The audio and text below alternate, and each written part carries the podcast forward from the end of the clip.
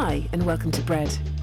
We're a newish, open minded, spirit filled, non denominational church who now meet each week in Hollywood Adventist on the corner of Hollywood Boulevard and Van Ness in Los Angeles. In person church life, as with the rest of life, it's going to take a while to find its shape again post COVID, and slowly and surely is going to be our mantra for a while. All these podcasts are taken for the time being from our Sunday services, hence the not always perfect audio quality and background noises.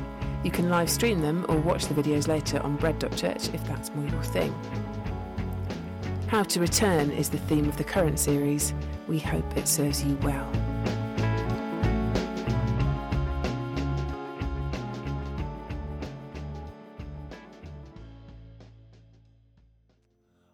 Welcome, everyone. Uh, very nice to see you. For those of you who don't know me, my name is Ed, and I lead the church with my wife Hannah. It's great that you're with us. Happy Thanksgiving. You've made it back, some of you. It's great to see you with us. Hello, people online. I think it's very nice. If we're going to be disturbed by police sirens, for them to be almost in the right key is very considerate of them. Um, but there we go. Now, if you weren't here last week, um, we launched our end of year giving campaign we are looking to raise $100,000, which we've done uh, each year previously, in fact, uh, either matched it or gone above it, and it will um, cover about a quarter of our budget uh, for this year. And I spoke last week about Jesus' parable of the master and the servants, uh, all being given talents. Um, a master leaves his three servants uh, these vast sums of money, worth about a million dollars in today's money each. Two of them uh, bring uh, more back, uh, having done something with it, and one hasn't done anything and buried it in the ground. And the main points were these that the master stands for God, and so all the money in the whole universe is God's. He distributes it as he pleases. All the money in your bank account, however small or large that may be, is God's. Even Queen Liz, even hers, it's all God's. He it is who distributes it. So don't worry too much if you haven't got too much or you haven't got too little, it's all His anyway. And secondly, therefore, what are we going to do with it? What are we going to do with what we've been given? Are we going to open it out in generous ways with open hands, seeking for it to be used to build God's kingdom, or are we going to hold it tightly in our grasp for fear that anyone might take it away from us? And what might that do to our sense of self? Now, I understand for many of us, um, when money is tight. And probably this last, whatever, two years has been incredibly difficult on lots of levels, hasn't it? Not least um, for people's sense of self in having work to do or not having work to do, uh, but also just um, what the future might hold. It makes us sort of kind of cramped down in inside ourselves. We sort of um, uh, protect ourselves, don't we, from the world. And so the idea of money and giving it away might not be exactly what you want to hear uh, this morning, but it is what's happening. So I'm sorry about that. Um, and I want to, though, ask a kind of follow up question to what I asked last week, which was even if the- theoretically, as good Christians, we do actually believe that all the money is God's and that we can give it back to Him and that He will look after us, why is it that even then, even so, we find it so difficult to be open with it, to, to be giving of it? Why can being free with money often feel so difficult? As I said last week, Jesus spoke a lot about money. He spoke about money far more, in fact, than he did about sex or prayer or forgiveness or even faith and love, things that are talked about quite a lot in church. Jesus actually talked more about money than anything else apart from the kingdom of God. One in every 10 verses in the gospel concerns money. There is a reason for this.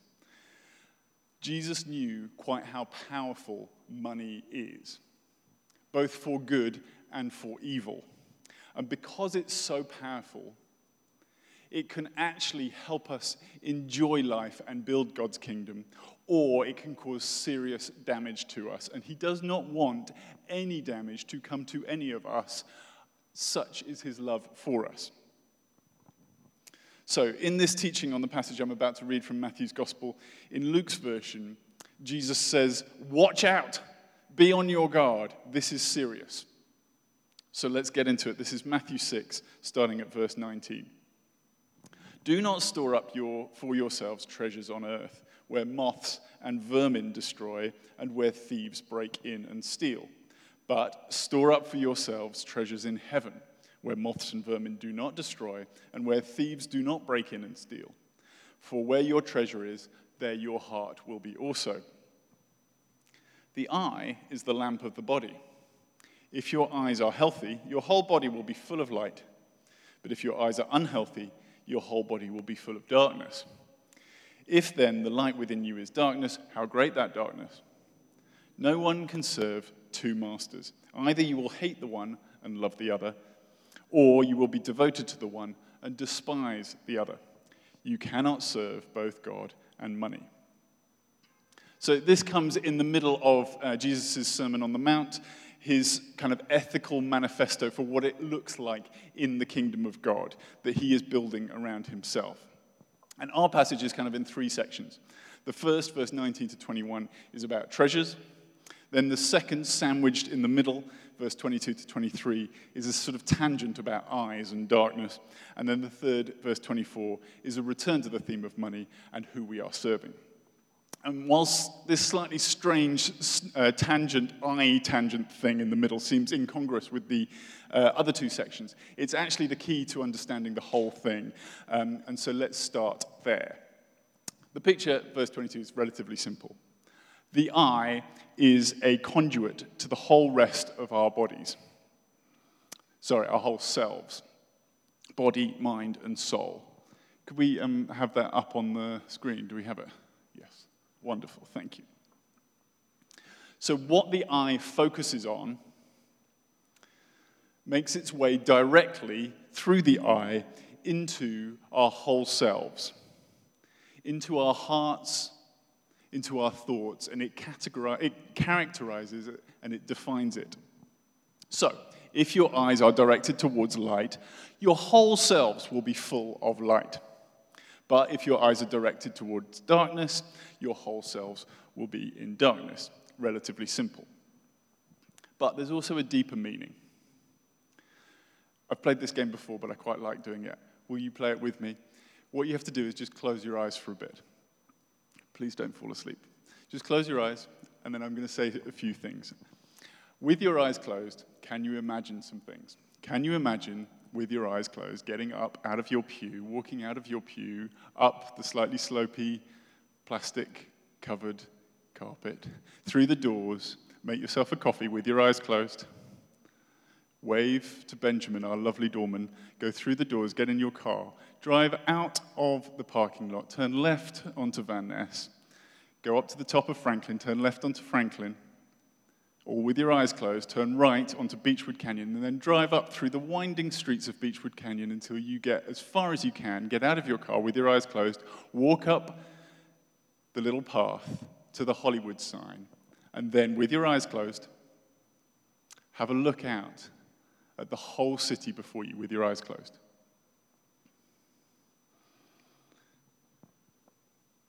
This is the point about darkness. You can open, you open your eyes. This is the point about darkness. When we're in it, that is all we see. It doesn't matter how much light is around us. If the sun is in the sky, if there's no smog, if you can see all the way to the ocean, you can see from Pasadena to um, Malibu. If our eyes are dark, we see nothing. We're blind to it all. And this is Jesus' point when it comes to money. Money can be like a big black hole. When your eyes are focused on it, it's like staring into a vortex. You will be entirely in the dark, unable to see a thing. The creation could be in full bloom around you, but if your eyes are focused on money, you will miss it entirely. As I said last week, I have opened a crypto account. I'm late in the day, I've missed the boat, and now and again, I can check how my crypto is doing, whether it's going up or at the moment, just plummeting to earth. I made the joke last week that whilst I was watching this, I missed my daughter's first ever goal for her soccer team whilst watching her soccer team. That's not entirely true. I didn't actually miss it. I'm not a bad dad. I did see it. But the point is, it could have been true. Because this is what money can do to us it can rob us of all the life that is going on around us. Specifically, money can blind us towards, to our attitudes towards it. The truth is, very few people think they have any problem with money at all. Have you ever said these sorts of things? I'm not miserly, I'm just prudent and responsible. I'm not irresponsible, I'm just free, completely free with money. I'm not greedy, I just work hard and I like to treat myself because I deserve it. I'm not ungenerous, I just need a little bit more money before I can give any away. I am not judgmental, it's just that other people's use of money is really, really terrible. Or my personal favorite, which I have heard a couple of times I'm called to be rich. I'm not obsessed, I'm just called to be rich. Very few of us actually think we've got any problem with money at all. A um, Christian leader was speaking at a uh, men's breakfast, and they were speaking each week on the seven deadly sins, and they would pick a different sin each week. And at this men's breakfast, he spoke on lust, and guess what? The room was packed. Everyone there to hear about lust. He told his wife, he said, it was amazing, it was packed. Everyone came. He said, Okay, what are you talking about next week? Greed. She said, No one will be there. Guess what? No one was there. No one thinks they've got a problem with money. If you think about all the other ways in which we stumble in life, most of them pretty obvious. Take murder, for example. Pretty clear when you've murdered someone. Adultery. You don't kind of stumble into adultery. How did you get here? I don't know, like, you're not my wife. Uh, what's going on? You know when you've done these things. You know when you are not forgiving someone. You know when you've flown off the handle in rage. But when it comes to the issue of money, am I greedy? Am I tight? We tend to be a bit blind to this stuff. It's so much easier to think about someone else and their problems with money.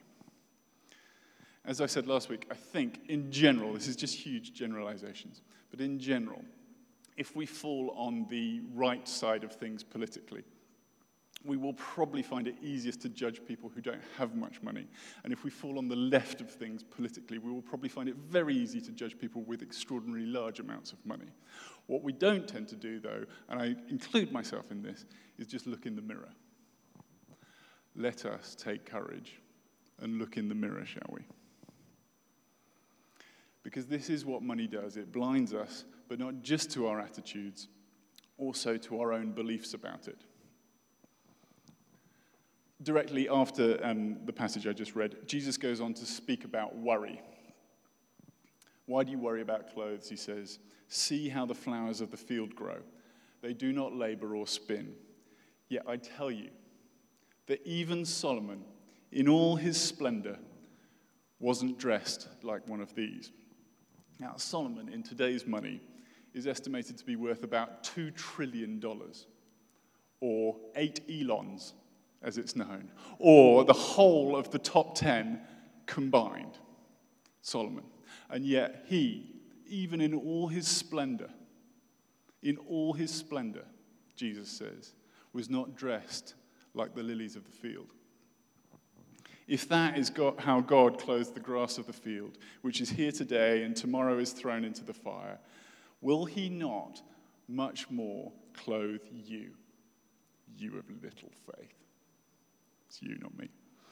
So do not worry, says Jesus. Do not worry. I'll be honest. When I was younger and had less money, I didn't worry too much about it. Now that I'm older and I have more money, I worry more. The fundamental character of money has not changed, just my beliefs about it. In Jesus' terms, as it pertains to money, I have become someone of less faith. I'm just being honest. So, what I want to encourage all of us to do as we sit here, and I'm going to encourage myself do you know how hard it is to write talks about money? the whole time I'm just going, You hypocrite, hypocrite, hypocrite, hypocrite. That's all I think about. It's very difficult. So I'm challenging myself as I am challenging you. Shall we get back on the faith horse?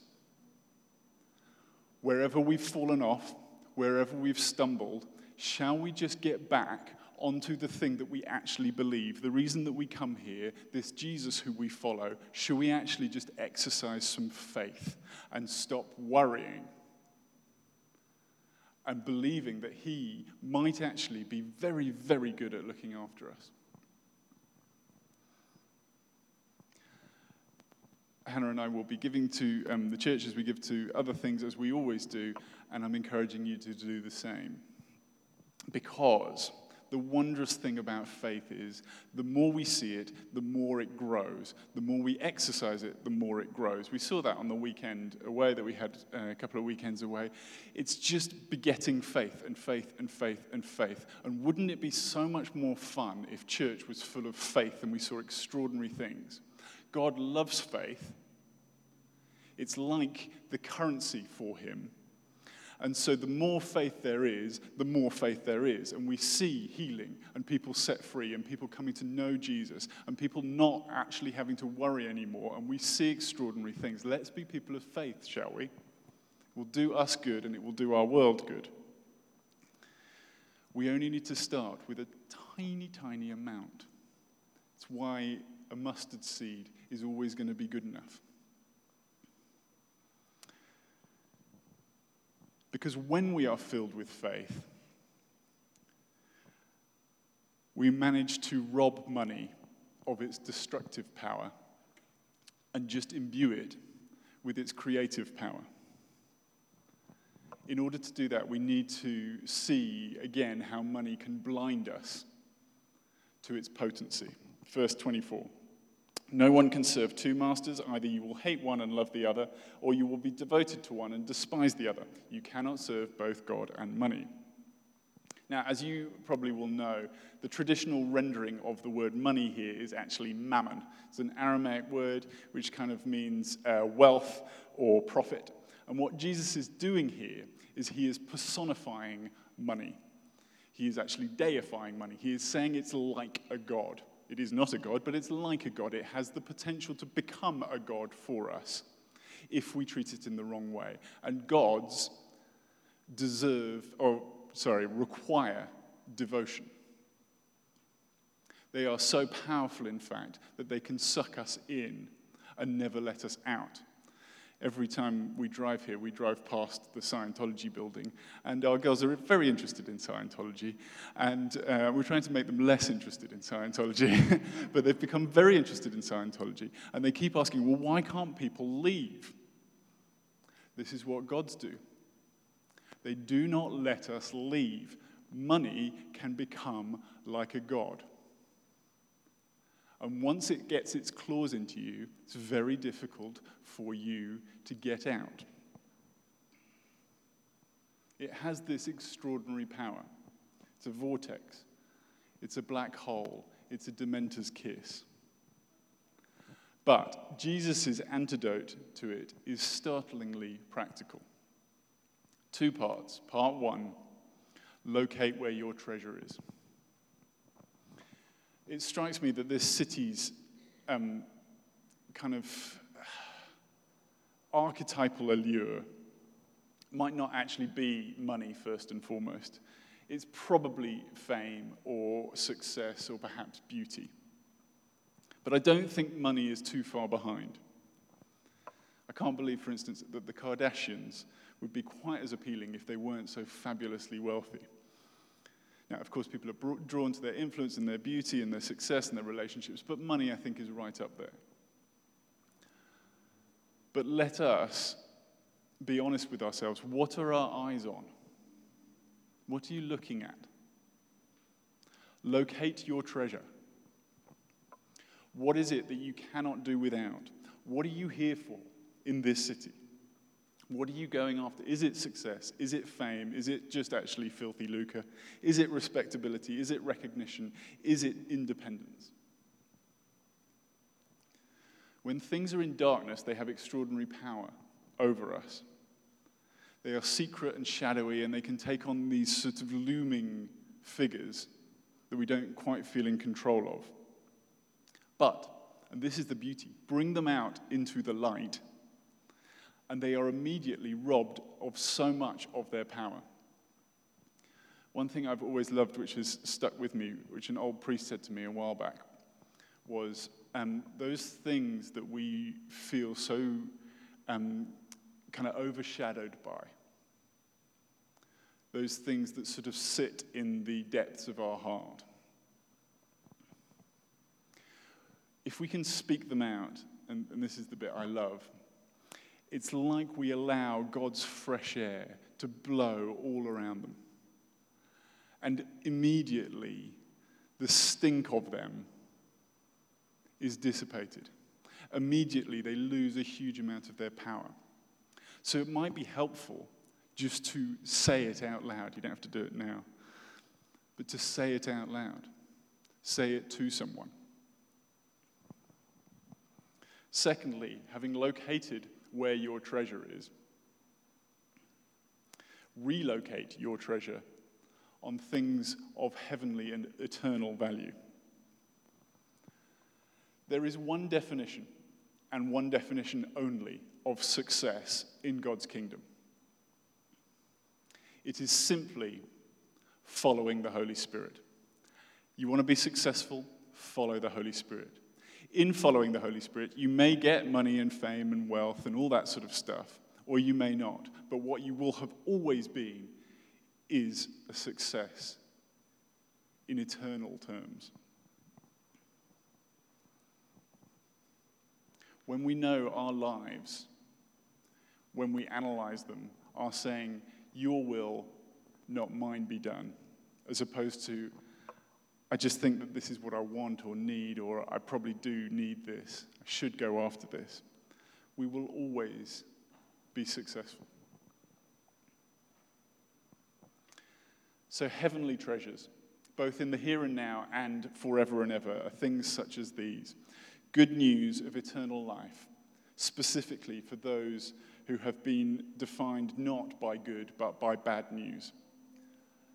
What Jesus describes as the poor in spirit, who have no hope or direction or life or belief. Treasures are freedom for prisoners those imprisoned in all sort of destructive patterns of behavior, those imprisoned by the effect of things they've done or things that have been done to them, those imprisoned by spiritual evil. It is recovery of sight to the blind, both spiritual and physical. It is healing. We believe in healing. We pray for healing. It is extraordinary and faith building and glorious when people are physically healed. But it's not just physical healing, it is also spiritual healing emotional healing. It's all available for us in the kingdom of God. What did Jesus go around doing? Not much other than preaching good news to people who needed to hear good news, healing people, and delivering them from all sorts of oppression. And this is the kingdom that is our inheritance, that is here available to us. And Jesus says, Go for that. It will make you happy. It will make other people happy. It's the only real thing that is of any importance in this life. Treasure these treasures, says Jesus. Assign huge value to them. When we do it, we see money for what it actually is, which is basically value neutral. Neither good nor bad, but the potential to do extraordinary things. And this is when money becomes very, very exciting. Now, we do not give in order to receive. God is not some sort of celestial slot machine. But it is true to say that when we give, which is an act of faith, we receive. We receive relief and freedom and joy and faith. All experiences of God's kingdom and his pleasure for us right here and right now. So, to end, I want to talk a little bit about what we see the future of this church looking like. The currency of the kingdom of God has always been and will always be people. Jesus didn't start his ministry by finding 12 projects to get involved in. He didn't find 12 buildings in which to inhabit. He didn't find 12 courses to run. He found 12 disciples because the currency of the kingdom was, is, and always will be people. The job we have as a church is to invest in people, people here and people out there. We exist for the benefit of people. We're called to grow into the people God has called us to be, and we are called to grow into what God has called us to do. So let me try and explain a little bit in more detail how we want to invest in people. Since we reopened the church kind of six months ago uh, in person back in May, our focus has really been very simple. It's just to be together, to be together and to worship because we were desperate for it and we needed to be together. And it's been great to have Ben and Tavia and the other musicians kind of help us out with uh, music, which has been fantastic. We have created a, a, sense of belonging. Super small groups have really sort of um, exploded, and we're ex- excited to kind of grow that on and on and on. But that's really all we've focused on. We are now in a position to next year grow and to go deeper. But we will see, as we always have done, the starting point for entry into the church is Sunday services here. Come as much as you like, for as long as you like. You can check it out for the rest of time. You're never going to be forced into anything. You are here on your own terms, as we always say. So feel free to sit at the back and kind of watch the weirdos. That's absolutely fine, the weirdos being me and Raoul. Uh, you can do that for as long as you like. Alpha is the other way in which people can enter the church. So we're going to um, put this back where it belongs, in a bar. Yay. Uh, so we can um, uh, meet in a bar and we can have drinks. And basically, what I want to say to you, whether you see yourself as primarily an evangelist or not, can you understand that Alpha needs to be and will be the place in which we can bring people in, people who are disaffected by church, by all the ways in which politics and stupid things have infected Jesus' good news, all the people who have been put off by various things that have stood in the place of Jesus, or people who have no faith at all but are interested in spirituality. This is the place to bring them. There are various things that I can do. There are quite a lot of things that I can't do. One of the things I'm quite good at doing is presenting the gospel in a way that people go, ah, yes, I like that. I like that Jesus. That's the Jesus I want. Thank you for ridding me of all the other crap. I can do that. It's one thing I can do. We want Alpha to be this breeding place for people who may never darken the doors of a church or don't think they would, but can uh, intellectually, spiritually, emotionally connect with the real Jesus, have their faith rekindled, come alive. So those are the two starting points Sunday services, Alpha. That's the way in. The way on is twofold.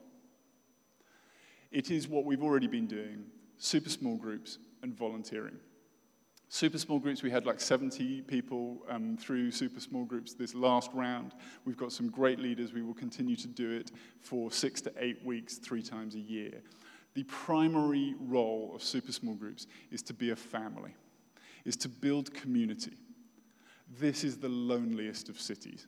Everyone's sitting in their metal box of a Tesla driving around, never actually having contact with anyone other than to like beep at them because they did something slightly strange, like not using their blinkers.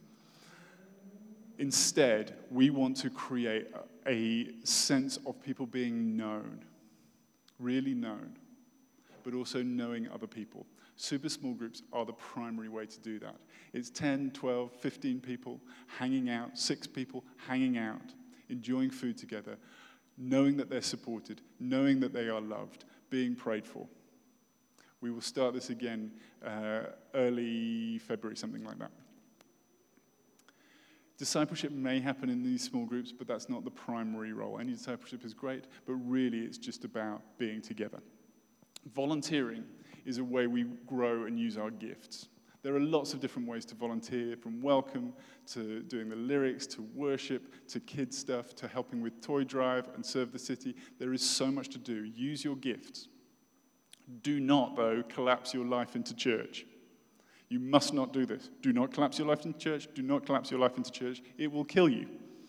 Too many people have been killed by collapsing their lives into church. However, having done this for a while, I've seen that the people who really grow are the people who give their time and their gifts to serving the church. It's how we come alive. So find something to volunteer in. So that's what we've already been doing. The second part is what we haven't really had a focus on, but now we need to and we want to.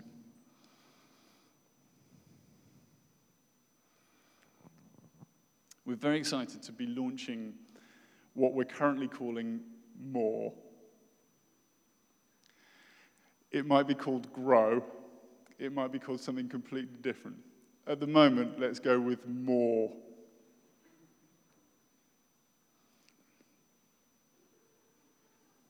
Essentially, it's going deeper, growing, getting more from your bread church experience. It is for anyone and everyone who calls bread their home, who just wants more.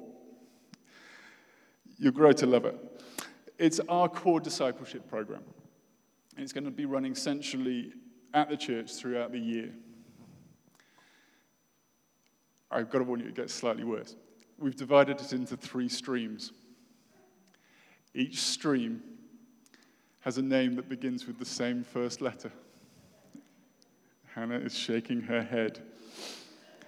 I'm very, no one has, no one, Hannah's saying I didn't sign off on this. No one signed off on this. I'm just telling you from the start so that it becomes real. Anyway, in fact, other people have tried to sign not off on it. When I've told them about it, said, You can't do it. I'm doing it. Anyway, three eyes. Don't worry. I, I, this is serious because I know people are going, oh, it sounds like it's been bought from some church planting textbook, and is there going to be merch? And uh, what is this? This has got nothing to do with bread. I completely understand this. Don't worry. They won't, we won't have like cool graphic. We won't try and sell it to other churches. They won't want to buy it. Uh, hopefully, actually, the point is we have tried to cater this for our particular context for what it means to be um, the type of people who come to this church, who are trying to navigate faith in this city with all the stuff that's going on in culture.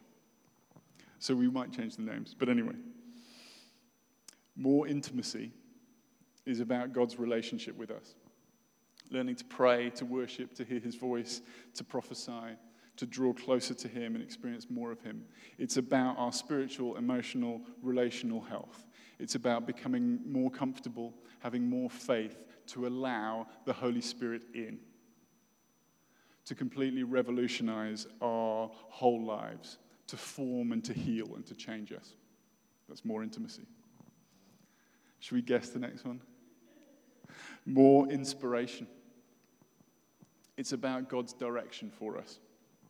It's about learning how the Bible works, how to read it, and to let it speak to us. It's about studying scripture and kingdom theology together and coming under the lordship of Jesus on every area of our lives ethically, spiritually, relationally, our gifting and our calling. More inspiration. More impact is about God's mission for us. It's about learning how the kingdom of God impacts our communities, our workplaces, our society, and the culture in which we find ourselves in. It's about how we can throw ourselves into being part of God's commission to bring order out of chaos in this broken but beautiful world. So each stream is for everyone, and we would encourage everyone to do all streams, and they will in, uh, involve a whole range of different topics and focuses, or foci as I like to say, because it's correct. They will run alongside each other in the same slots in the year, uh, usually for about five or six weeks. Each stream will include not just courses, but it will also have initiatives and events, and they will be both theoretical and practical elements because there's no point just filling our knowledge, our brains with knowledge, unless we're actually doing something. We are human beings and human doings, and we need to do both. So, for instance, a course on worship is not just going to be about this is the theory and the theology of worship, it's about worshiping. Similarly, courses on racial reconciliation will not just be about knowledge, be about actually taking practical steps to do the stuff. So, in January, just as a little taster, don't worry, I'm ending soon, we will be kicking off with more impact and more inspiration streams. We are partnering with uh, Monrovia Christian Fellowship, which is a fantastic church just down the road, who run a whole um, dedicated center for racial reconciliation. They are putting on these uh, table talks run by their staff that we will be uh, taking part in on uh, two evenings a week, running for about five weeks. This is going to be the next very important step for us to fully become, or rather to take another step into fully becoming the anti racist people of God that Jesus wants us and calls us into. So that will be under the more impact stream. Under the more influence stream, we are going to be holding a four week, maybe five week course going into depth into how the Bible works, how to read it, how to let it speak to us, how the whole thing holds together. When these two initiatives come to an end in mid February, we'll be kicking off super small groups again. Uh, and then this will kind of run uh, pretty much up to Easter. And then after Easter, we start again with more, more. See? All of this is about people people who are near and people who are far off. It's about the currency of the kingdom, investing in human beings to become the images of God we were all created to be. What I want to ask us to do is to exercise some faith and to take seriously what we actually believe deep down in our bones that Jesus is who he says he is that he speaks the truth, that the world is his, that he loves us more than we could ever possibly imagine. He wants no harm to come to us. His love for us is unconditional. And what he is calling each one of us to is to be participators in his redemption for the whole of humanity, for the whole of this universe. Let us exercise some faith. None of this that we want to do happens without finance. And we are entirely reliant on the generosity of people who come to this church. We don't have any outside backing. Last week, as I said, we launched our end of year uh, giving campaign. Every year since we launched in 2017, we have met or gone above our 100,000 K. 100,000 K. What's that? Casey, what's 100,000 K? Is it a billion? Come on, Casey. Come on, Casey. Come on. You don't know. It's not 100,000K, it's 100K, which represents about a quarter of our budget. We've made a good start. So uh, we're just over 13, 87 to go. It's a good start. I want to say thank you for everyone who has given very generously. Can I say that over the years, this congregation has been extraordinarily generous? Extraordinarily generous. And it's very moving to us to see this. Now, I hope it goes without saying, all the money you give should not just go to one place, just one to, to your church. But if you see yourself as part of the church, it's um, kind of a cognitive dissonance not to give something of your finances, to be invested in this. So, can I encourage you to do that? Could we have the breakdown of how we could get there? So, this is how we can get to the 100,000. Have a look at this for a minute. Two people doing 25, three doing 10, four doing two and a half, five doing one, 10 doing 500. On another level, if just the people in this room plus the people who weren't here, uh, who were here yesterday, but yesterday, last week, but weren't here, um, we just do a thousand, we'd go way over if everyone did that. what I'd like to suggest is could we all try and do something? The beauty of all the money being God's is that it doesn't really matter the level. It's all His anyway. Just give something, it's good for you. What is exciting is that faith begets faith. The more we show faith, the more it grows, the more the kingdom of God grows. So, what I want to do is lead us in a quick prayer, and then we will sing a song. I would ask as we do this that the Holy Spirit speak to you. Just close your eyes.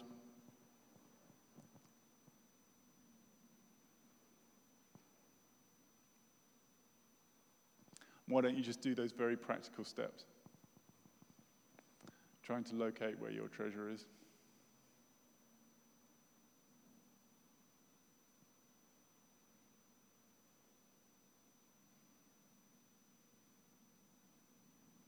And perhaps just see yourself putting it back in the hands of Jesus who loves you.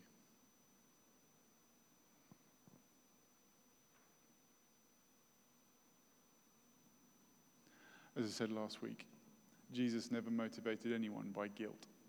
Do not feel guilty. Rather, Jesus on the cross, arms open wide, holds out to us the picture of a whole new way of being, of complete freedom and joy where every tear is wiped away and he invites us and says, Do you want to join me? Join me in my kingdom.